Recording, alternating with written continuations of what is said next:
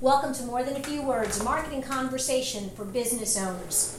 MTFW is a production of Round Peg where we believe that marketing strategy should be delivered in plain English. This is Lorraine Ball, And Allison Carter. and today we're going to talk about closing. Coffee is for closers? Coffee is for closers. Um, in that movie, you were rewarded if you closed a sale. You got a cup of coffee. And you didn't get fired. and you didn't get fired.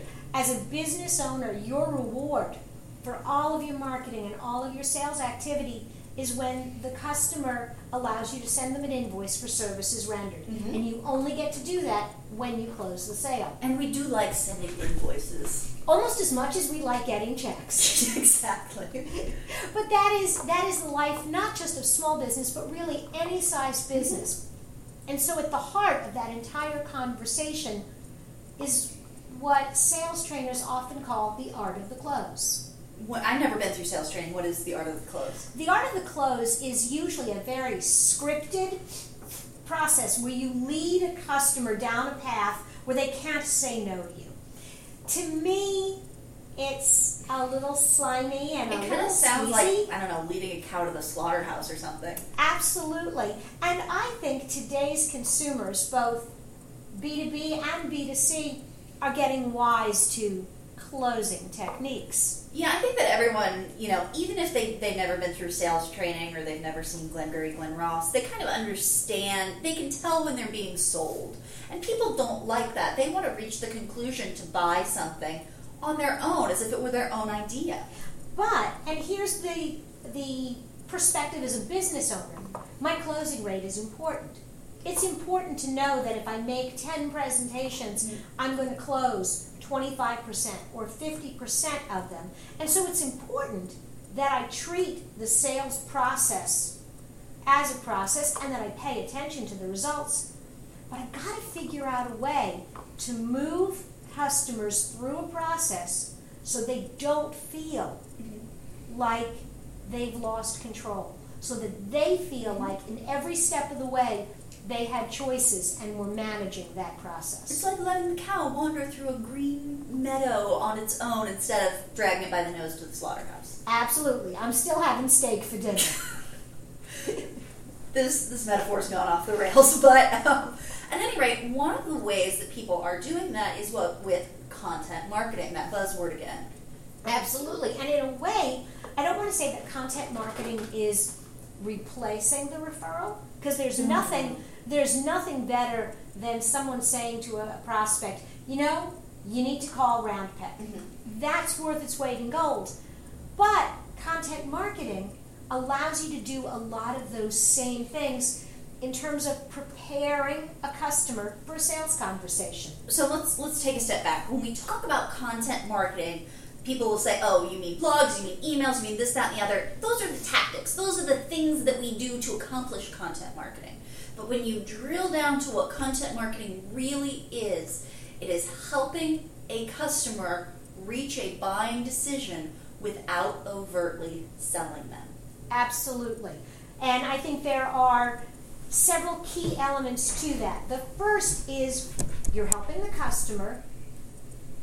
The second piece is it is about reaching a buying decision. Mm-hmm. And I think that a lot of times people get lost. They spend so much time helping their customers that they forget that part of the reason they're creating the content is to get the customer to buy the, to buy. And the other mistake that companies make is they sell too hard. Mm-hmm. So really, in that one sentence mm-hmm. is a balance beam.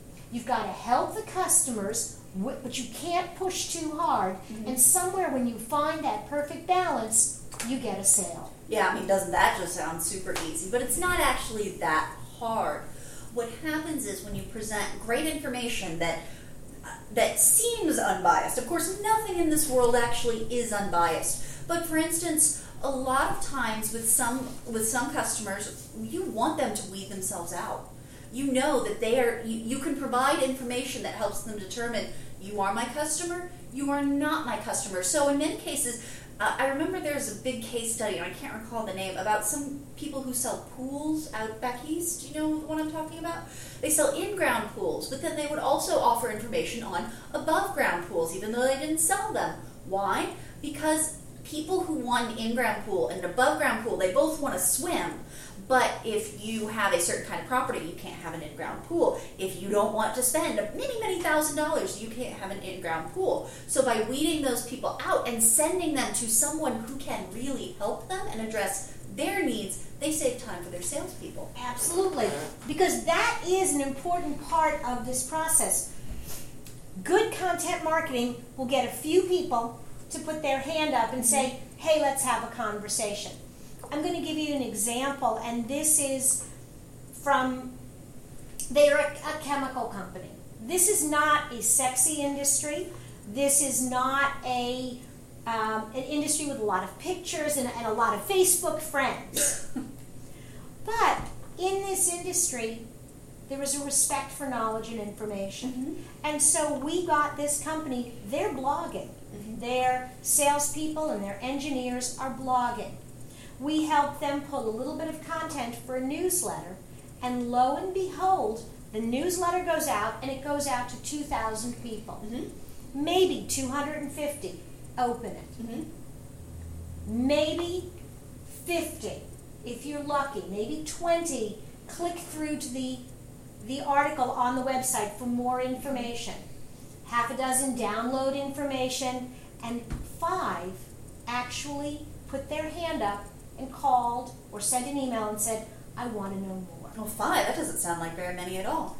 In their industry, one of those customers will pay our fee for years to come if they make that sale. Right, so when you're thinking about this kind of content marketing, you've really got to pin down something that we harp on all the time. What is a customer worth? If you're selling $5 footlongs with Subway, getting only five people to respond to your ad is really, really crappy. However, if you are a chemical company or some other kind of company that deals in uh, fewer, very, very large per, uh, sales or clients or something like that, five could be all you need for the year. Absolutely. Um, for us, if we get 10 new customers a month with our ongoing mix of you know people coming in and out, if we get 10 new customers a month. That's a great month for us. Mm-hmm. And so when I look at our stream, 4,000 people get the email, five or 600 open it, 50 click through. People fall into several categories. Some people send me an email and say, Great job. One or two people send me a note and says, Hey, I want to talk about this. And some people download more information. So you're uh, prompting them to take another step, which is not quite saying I'm ready to buy yet, but it's certainly them pricking up their little ears. And so now I've got this group of people who aren't quite ready to buy, mm-hmm. but they've said they're interested. Now I can send them more information, focused information, invite them to a seminar, send them another white paper, pick up the telephone and say, hey, I noticed that you downloaded this. Do you have any questions? Still not in sales mode. Yeah, and it's important to note that when you call them, what you say is not, you're ready to buy it, you're ready to redesign your website because God, it's ugly as sin. What you're saying is instead, how can I answer your questions? How can I provide you with more information? And some people really worry about providing information. They're afraid that people will do it yourself, but I've often found that's not the case at all. People that want to do it themselves will do it themselves. Mm-hmm. I'm okay with that. Honestly, there are 35,000 companies in Indianapolis and in the surrounding counties that fit a certain demographic. Oh my God, if they all wanted us to help them, we would actually cry. We would cry. Yeah. I want 200 of them mm-hmm. to call us in the course of a year. Mm-hmm.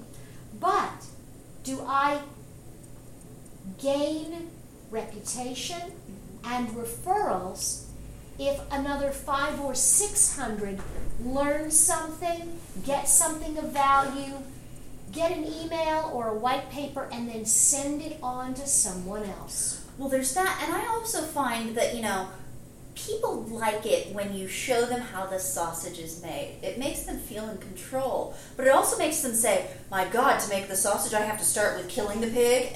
We're getting. Am I like hungry for meat or something? You, I don't you know what's going on really? today. Have you lunch today? I did have lunch. I don't know what the deal is, but you know, you have to start by when you show all of the steps. Then sometimes they say, "That's a lot of steps. I don't want to do all those steps." Will you do those steps for me. And the answer is, of course, yes. And the answer might also be, well, I'll help you do some of them. Or I will teach you Mhm. for a fee how to do these things on your own. The point with content marketing, and I focus a lot on email and blog posts, but it can be video, it can be pictures, mm-hmm. it can be anything that helps answer questions that prospective mm-hmm. customers have. And that's really what it boils down to. When you strip everything else away, content marketing answers questions. And those questions lead them insistently, but like an invisible hand in the economy, leads them where you want them. And so let's take maybe a conversation about some specific examples because I think I think we've had some fun doing some creative and different content marketing in different industries. I think that one of my favorites and one that I know has been very successful is with our client who, uh, Randall Beans. They're a packaged uh, bean company. They're the beans in the glass jars. What we did for them is we actually developed seasonally based cookbooks for them that people can download for free from their website. So, for instance, we're going to put one up here in a couple of weeks that's chili recipes because we're coming into fall and tailgating season and chili time. And so people have to exchange their email in order to get that. And then they get even more great recipe ideas, which they've already indicated that they want in the email newsletter. And they get a coupon to buy the product in the store. So we kind of close the cycle with people who clearly are interested. Now, are there people who will download that cookbook and then make the recipes with Bush's beans? Sure, there are. But there's been another impression for them, and we get the chance to come back week after week and improve the chance that next time they'll look at the bottom aisle for the beans in the glass jars instead of the regular old canned beans. The other thing with that whole process is we collect recipes on their blog all year long. Mhm. Every week we put a few different recipes up. And so when it's time to build a cookbook, we're not scrambling. Mhm. We're simply searching the archive for popular recipes that fit the theme of the cookbook. Right, and you might be saying, but those, you know, that's already out there. People could just already search for that. Well, right, but even if you do a category search, we're finding the very best chili recipes, the very best salad recipes, the ones that we know from our experience, from looking at the analytics, from looking at what people request and comment on, we know what's most popular and what people like. So we're able to curate that into a best of list for them and have them all in one place and they can print it out and stick it in their cookbook. In the age of information, we are absolutely inundated with information. And while sometimes when I have the time I want to browse and look and curate for myself, sometimes I just want someone to say, see, this, this is the best. Yep. Whether I'm looking for a recipe or a toy or whatever it is. Mhm. Sometimes I just want someone to say, pick this one and move on. Exactly. And so your content, you, you can do that for frequent visitors and first time visitors. Yeah, you're, you're really doing them a service. You're making it more convenient for them to find the things that are most likely to interest them. Again, helping them, but also helping them make a sale or make a purchase because now they they know how to use your product. Right, and of course, uh, in the case of a download, your name is all over every page as a handy little background reminder. You know, these podcasts, and we've been doing them in different forms on and off for several years. And we give away a lot of information, a Mhm. lot of our best tips. Why? Because people listen to the information and from time to time call us with a question. Yeah, and so we don't feel like we're giving anything away for free. We really hope that people find, I think we both genuinely hope that people find this useful and find things that they can apply.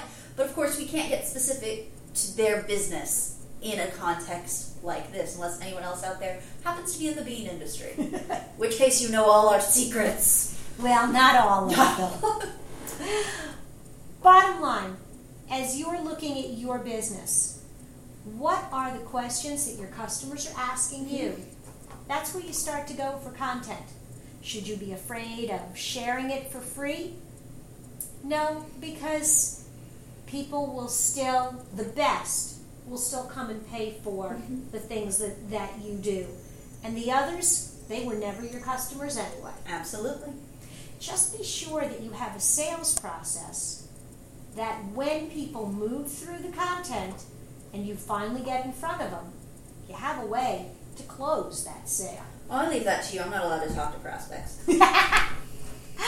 We hope that you found today's conversation on content marketing interesting. If you'd like more information, the best place to start is our blog at roundpeg.biz. You'll always find conversations about social media, marketing, graphic design, web design, and business development. Oh. Chiquita bananas too. And Chiquita Bananas if you look for a post on branding. This has been another episode of More Than a Few Words. Thanks for listening.